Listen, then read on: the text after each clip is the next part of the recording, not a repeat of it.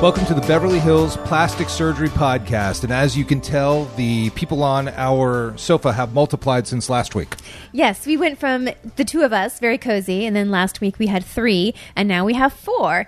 We're like bunnies. Uh, it's very scary. But uh, Dr. Vello, are- how are you doing today? I'm doing well. How are you? are? I'm Yes. good. Good. I'm, good, uh, good. I'm always happy to be here on a Wednesday afternoon, which this is, uh, talking about plastic surgery. And today we have our guests are our plastic surgery, our aesthetic fellows, Dave Stepien and Neil Vranis. Guys, how are you doing?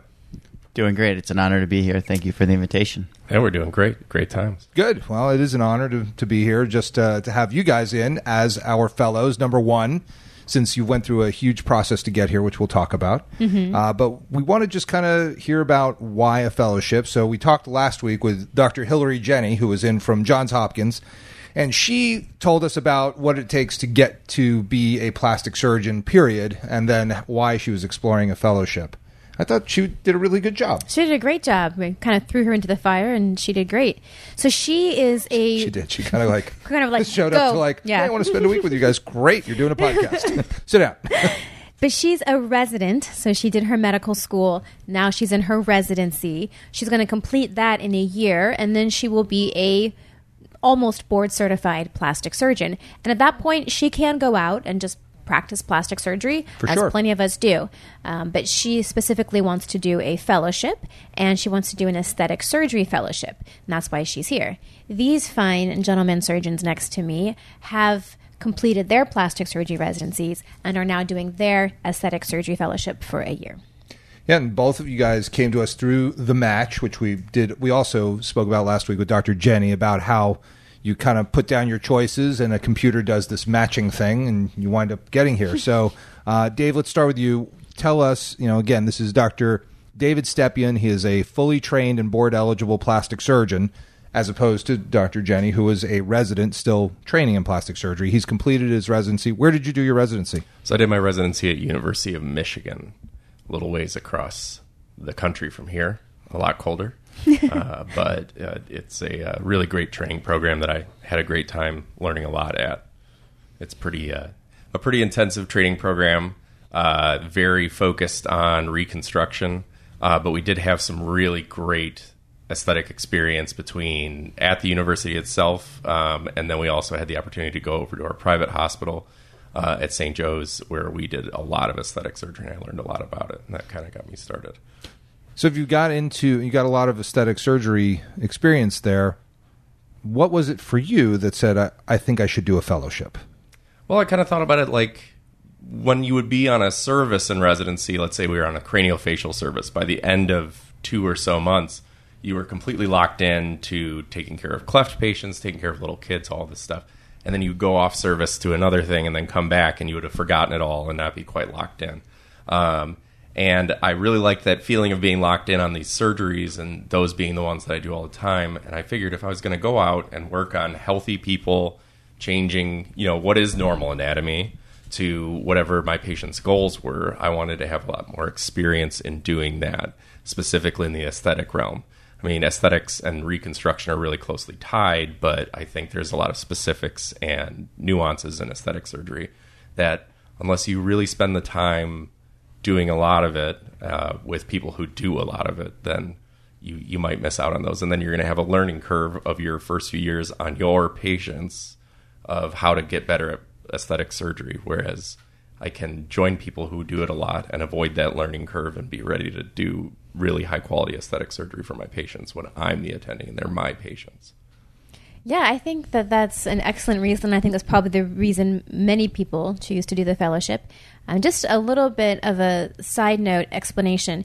Um, I think a lot of people don't always know that when we say plastic surgery, the majority of what we learn in residency is not the plastic surgery that you see on TV. It's not the aesthetic, you know, breast augmentations and rhinoplasties and tummy tucks.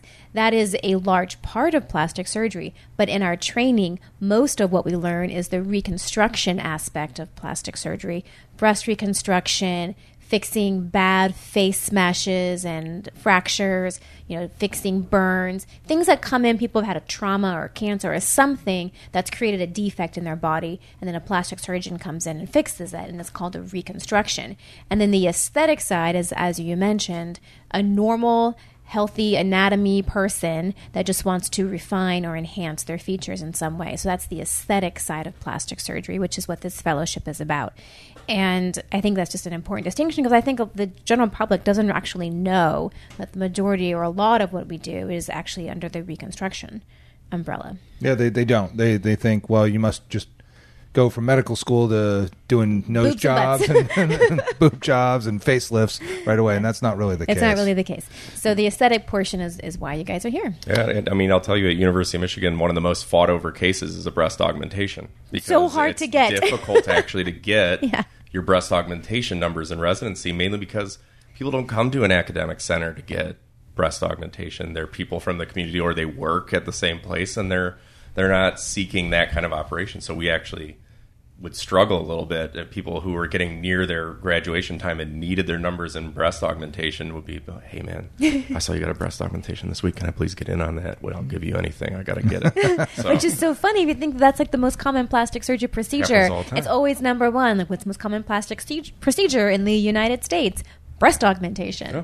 But yeah, I mean, we get breast augmentation in other realms of plastic surgery, specifically related to breast reconstruction or other genetic problems with breast development. So we learn how to do a breast augmentation. Don't get us wrong. We know how to put an implant in under the muscle. We know the specific we know how to do it, but the aesthetic part of the breast augmentation sometimes needs a little bit of extra refinement, nuance, as you said. definitely. Yeah. So, Dr. Vranis, tell us about you. Where did you come from? So I came a little bit further, albeit maybe not as cold as Michigan. I came from New York City. I spent the last six years over at NYU doing residency. Finished uh, there, and very similar experience. Big hospital, so we have a ton of, of well-rounded experience over there, but mostly skewed on the reconstructive side of things, and a lot of breast surgery, but breast cancer reconstructive surgery or craniofacial after trauma or oncologic cancer reconstruction um, a lot of pe- pediatric uh, deformities that we like trained uh, dealing with. But there's and uh, to kind of echo what has been said previously. I think that although you can consider it two buckets, reconstructive and aesthetic, I think it's a spectrum, and I think some of the aesthetic procedures turn into mini reconstructions, and I think some of the reconstructions actually turn into aesthetic procedures. So I noticed quite a few times the patients would come back over and over and over again for little touch-ups, refinements of breast um, reconstruction, for example. Oh, yeah. because they definitely wanted to look good. I mean, and as now you know, breast cancer is a super pro- prevalent problem in our society, but getting diagnosed sooner and patients are living through it after the treatments, they want to look good at the end of the day. And it is a little bit of aesthetics. It is. Big time. We will refer you back to the aesthetic breast reconstruction podcast. exactly.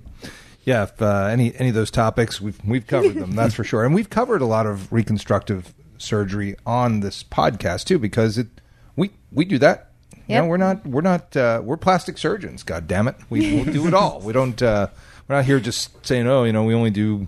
I, I mean, I had a kid fly. He was on the podcast actually. This kid flew from uh, Virginia with a face fracture. Who's seen at Georgetown? They were like, oh, I don't know, and his nose was basically telescoped into his face you know, like way into his face. And they were like, I don't know how we're going to get that out of there. You need to find somebody. And, you know, so he flew out and it was, it was a really difficult reconstructive surgery, but that's, there's nothing aesthetic per se about that other than he wanted to look normal when it was over.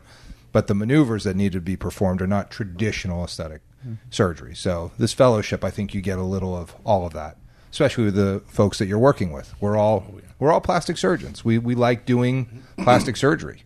Right, and our no- our faculty on this fellowship kind of spans a, a good breadth and spectrum of plastic surgery. So, Dr. Calvert, you want to give us the history of this fellowship? Yeah, we, we I think we sort of talked about it with Dr. Jenny did, last week. right. So, and, and you guys probably know it too. But it initially started with Grant Stevens, who had his fellowship for a, a lot of years, and then in 2014 we sort of merged Roxbury into it. So I was thinking about doing a rhinoplasty fellowship alone, and I spoke to Grant like, "How do I do this?" He goes, "You know, that's something that's not strong over here at Marina. What if we added Roxbury to the fellowship?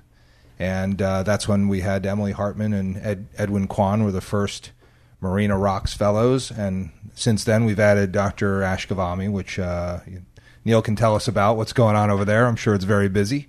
Uh, you know, so and he, you know, and he's like like us. He does stuff that he repairs a lot of stuff too. I mean, wouldn't you say that uh, Dr. Ghavami doing a lot of aesthetic surgery, but also a fair amount of reconstruction? Absolutely, it's a total mix and of confluence of both uh, aesthetic and reconstructive techniques, like you mentioned, concepts.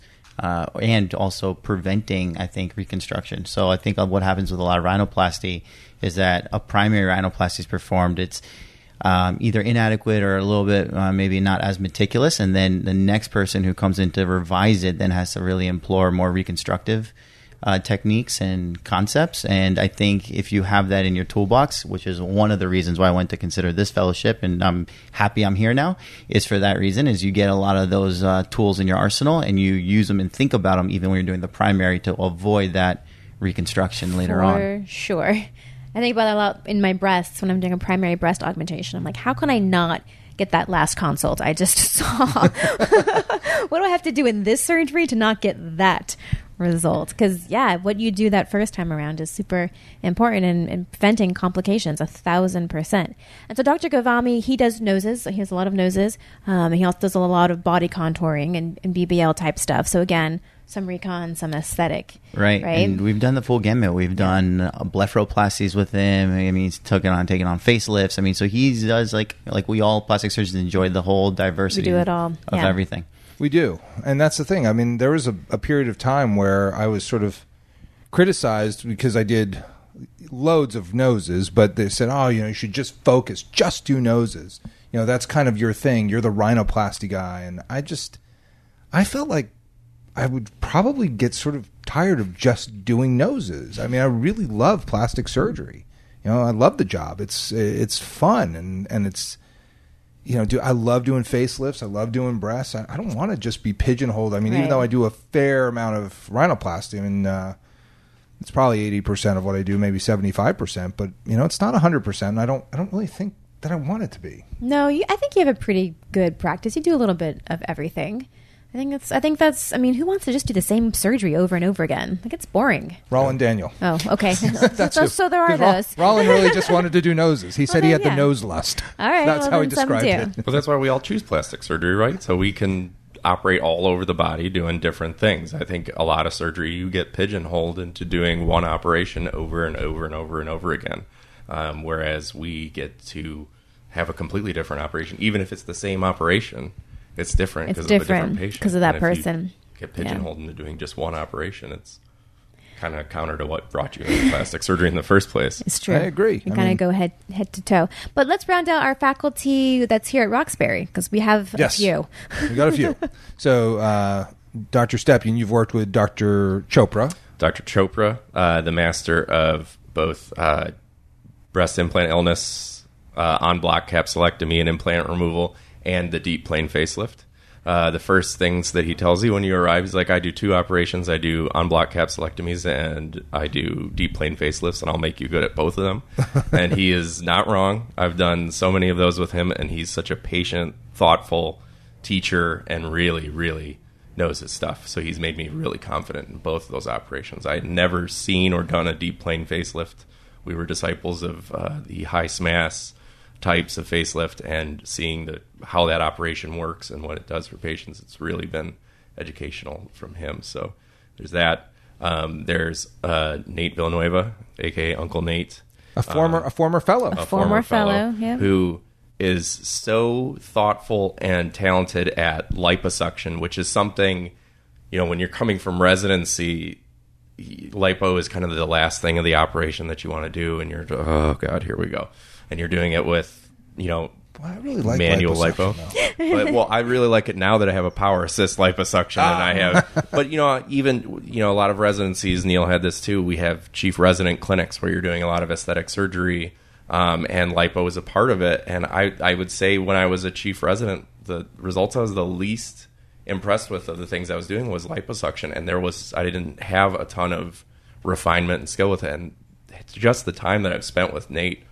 the huge improvement in my thinking and planning for liposuction, and even who can be a liposuction candidate. Uh, you know, we're doing abdominoplasties on these people that here we can make them look amazing with lipo. And Nate is such a good teacher about it that it's really been helpful from him. Yeah, he he is he's really a, an artist. He I is. mean, the the guy is just you know, he was I mean, to the credit of the uh, UT Southwest program, when he got here, he was really like both of you, he was really capable.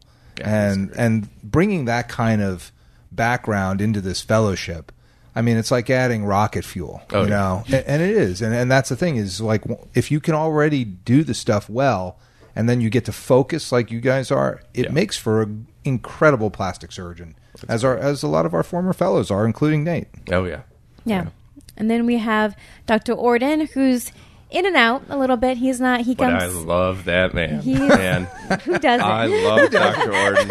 He's I- the man. It's like it's like your grandpa hosted a TV show, uh, and he comes in I every mean, morning. You That's know, kind of Dr. Orden. because he treats you he treats you like family right away, but he's also he's got that the the kind of TV energy, and he comes in. Good morning, how are you? Oh, I can't wait for this case, Doc. Do you want to? What do you think about this? What do you think about this plan? I want to hear. You know, and I've had so much fun with him, uh, and boy, he comes in like a whirlwind. But when Oh, yeah. he does, I mean, really talented, really knows his way around things, and And he's Man. ENT trained, He. ENT and plastic, which is always interesting to get sort of a little bit different spin on approaching Yeah. things. And sure. he's really experienced kind of the history of, of aesthetic plastic surgery. Oh, for sure. And the you kind of hear his development and his thought process that came through seeing all these people we just have heard about or read about, and he worked with them and knew them For sure. And uh, it's he's wild. I love him though. Yeah, absolutely. And then of course, uh, Dr. Gabe. Dr. Gabay. I don't know if you jumped in with him much, I but have. he is also uh, He's also and he's. I he's, mean, he's a liposuction I, guru. when I found out he was going to do awake liposuction, and I was having these images of us doing, you know, revision awake liposuction like we used to do in our clinics, and you know, it's constant. it's a very Painful. painful, uncomfortable process, and For the doctors. I was I was already tightened up. You know, I'm like, oh, this patient, and I watched him do a full body liposuction on someone completely awake, and she had the best time. Yeah. He's r- so professional at dealing with the patient while they're awake, which you know it doesn't get talked enough about in surgeries that you know That we a- a commonly skill. do. Yeah. and and you know, there's a lot of interaction that goes into that to making someone comfortable operating on them while you're awake. Uh, and he did it. uh, I've, I've never seen a patient so happy and comfortable while having a giant awake procedure. And he's just, he killed it. I can't believe, I couldn't believe what I was seeing. So he's, it was really impressive. he has developed that skill. He, Oh yeah, Yeah. He can do probably. He can probably do like anything awake. He could probably do a tummy tuck awake at this point. Yeah, he does a lot of buccal fat. Awake. he has a lot too. of buccal fat. He does buccal fat and liposuction awake. Um, and he's just he's really good at it. And his Okay. patients love it. Yeah, not for me. I, I just I really like them to be like out and comfortable, and I think it's just it's hard. You have to develop that skill. So hard. it is. It's really hard. patients come in and they're like, "So can I do this awake?" And I'm like, "Ah, you Do you can." want to? And I try and sell it like it's going to be a little uncomfortable, but you know, you certainly can. I mean, no, I'll do whatever they want, and I'll make them as comfortable as possible for sure. But you know, it's uh, it is a little bit harder, you know, when you're Yeah. doing an awake patient for sure. He's got a talent. So who for it. else at Roxbury then? And obviously the the two of us uh, been in there. I think and that's- that rounds it out. I run I into the that's two of you occasionally Yeah, here and there. from time We've, to time. we've done some rhinoplasty, some facelifts. We've uh, encountered a few rhinoplasties. By the way, the tummy tuck we did, amazing. I'll read bounce a quarter off it, right? Uh, uh, like okay, so I don't do a ton of tummy tucks. They tend to be on like my patients who already know me, and, and then like my wife's friends. Yeah. and so it, it's you know one two a month maybe or something like that. But I do enough. Yeah. But that one just looked great, Oh. and she had a hernia the size of Texas too. Oh, it was yeah. uh, it was bad. I was having uh, flashbacks to uh, my general surgery time, and I was like, "Well, uh, here we go." But, yeah, when uh, we see Bowel, we're like, when we see Bell, well, I don't have to stay away from it. Yeah. I don't- that's that's more my wife's. yeah, don't don't uh, don't realm. get in don't get involved with that. No, I'll stay away from intestines. So that's good. And then over with uh, the Marina uh, Ghavami So the way portion. the fellowship is split up is that yeah, one fellow for three months it hovers here in the Roxbury Center, and obviously you just heard that there's a ton of amazing talent and faculty to learn from. And while the other fellow is basically bouncing between the Ghavami office and the Grant Stevens office, but um, you know Grant Stevens unfortunately is officially formally retired, and his uh, Dr. Justin Perez has kind of picked up the team and carrying the team forward now, and it's been awesome to work with him. A former fellow. also. yeah, also that's a right. former Another fellow. fellow, former fellow. Perez is uh, yeah he, he's all, and also a UT Southwest guy. Yes. Oh, that's true. Oh, He is so great to to work from, and it's great to kind of have that young energy, and he brings a lot to the table, and kind of really shows you what or forecasts what starting practice would look like. Yeah. Uh, so I think that's a, a skill that or something that for us to learn from, because learning from you guys, the masters, is uh, impeccable, but it's also really hard to see the difference, the jump from where we are right now today to where hopefully we'll get to in 15, 20 years. But to see like the immediate, the in the five year plan, I think with uh, Dr. Villanueva and Dr. Perez is really encouraging to see. Yeah, big time. They really turned out well. Yeah, and and you have uh, you know obviously Ghavami's office is you know he's more my vintage. I think he's just a few years younger than me, and he's you know really got a very mature practice. He knows what he likes doing. He also knows what he doesn't like doing. So that that makes it very uh, easy to go and and I think I have to say like getting uh, you guys involved into uh, Dr. Ghavami's operation has been pretty seamless. You know, a he's monster. It's amazing. yeah, he's very into it, and he's ve- he's very excited about teaching the fellows, and uh, and you know he's like this isn't anything we need to be doing. You know, we don't need to have fellowships, but from from our standpoint, the uh, ability to educate you guys is and and the really the privilege to educate high level plastic surgeons such as yourselves is is really it's empowering. It's fun. And it's great to watch you guys go out into the practice. I mean, think of the fellows that have come through here. Mm-hmm. They're they're on fire. Well, and that was you know when you're investigating a fellowship, trying to figure out what are you you know what is this worth it for me? A great way to look at that is look at what the fellows who graduated are doing. Find their Instagrams, find find out what they're doing. Try and look up the list and see what operations they're doing because there are a lot of fellowships out there where you know they they, they have maybe a, a great reputation, great fellows, but then you look it up and an art. You know, for me, I was interested in rhinoplasty, and this was a fellowship that was really known for a good rhinoplasty experience. And I looked at the fellows. The fellows from here are doing rhinoplasty and doing it well right away, For right sure. out into practice. Oh, There yeah. isn't this. Oh, I'm going to be doing you know in filler, Botox, and dog bite lacerations for the first you know five ten years, and then I start maybe getting the odd rhinoplasty. I mean, you can look up any of the history of these people. There, there's rhinoplasties that look great on their page right now, and there are a bunch of them. Yep. And and same thing with any of the rest of the procedures we do.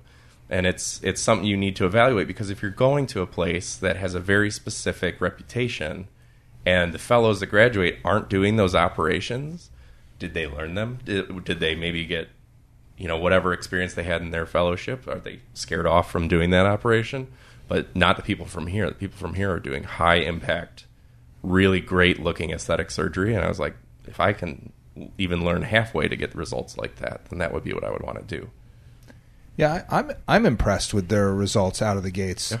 every year. I mean, I I mean they're, it, you know, I I feel like when they're with us, of, of course their fellow cases are going to turn out right, and of course we're going to help them. I mean, I just, I mean, even watching one of the resident cases recently where uh, we. I was on as an attending, and I guess so was Chopra, and then Nate was here, and you were there. So this USC, you know, resident Yeah. has the So he's doing chefs. the case on his patient that he recruited in that's in the resident clinic and he has you assisting he's got chopra me nate in in the or with him like teaching like that you know but that's the key is and and by the way this is uh this this is a plug for the resident and fellows clinic for anybody out there Yes. who's thinking I, I can't afford the Beverly Hills plastic surgeon. Well, there is an option. We have Dr. options. Dr. Nagengast has a few more weeks for all of you out there that want to come and get the Nagengast experience. He's really talented. He's Yeah, really good. is. and uh, he's you know he's going into craniofacial surgery. He's very likely got to going to be working in Nebraska, um, and he gets it. He gets the aesthetic surgery part, and that's been really fun to discuss cases and help him through his chief resident. Because I remember my evolution in chief resident cases and how it was scary at It's first, so scary. and how there's you know, but there's really a lot of learning to be done in those oh crap moments where you're midway through a case and you you sit back and are like, wait, what do I do next? And Yeah. he has the safety net of all these experts around him to to get through it, and he's always safe, always set up in a good, and it helps that he's a safe, thoughtful plastic surgeon, but. It's it's really a great experience for him, and it's been fun to kind of teach and Yeah. not that I can teach any of uh, teach him anything, but uh, No, I think you You know, can. at least- no, you're, you're, you, Yeah. you both of Gentle you guys suggestion. came from. You know, I, I will tell you that as the fellowship director, you know, I get calls from the uh, attending surgeons that you guys work with, and both of you had uh, people that I respect tremendously. Not only send letters, but make phone calls, and you know, I I really thought that some of the guys at NYU were going to cry that you were coming here because they were just so sad. They're like, you know, like ah, he's he's one of our best. You're taking him away from us. I was like, and uh, you know, and, and of course, uh, you know, Paul Cederna at Michigan like sees you as like one of his best buddies. I don't. I, I mean, he loved loved We training along you, but he said, you know, he just said, I, I think this guy is just he's he's cut from different cloth, and and that's true. If you like what you heard on the Beverly Hills Plastic Surgery podcast and want to get in touch with either Dr. Rovelo or myself, this is how to do it. You can reach me at the website, roveloplasticsurgery.com. You can reach out to the office directly through the website with any questions or consult requests, or you can call the office directly at 310 954 1355. And you can reach me on Instagram at Rovelo Plastic Surgery. And to reach me, the phone number is 310 777 8800. My website is drcalvert.com, drcalvert.com, Instagram, Dr. J. Calvert. And of course, you may want to check out our YouTube channel for the Beverly Hills Plastic Surgery Podcast, which is simply that Beverly Hills Plastic Surgery Podcast. Hope to see you all in the office very soon.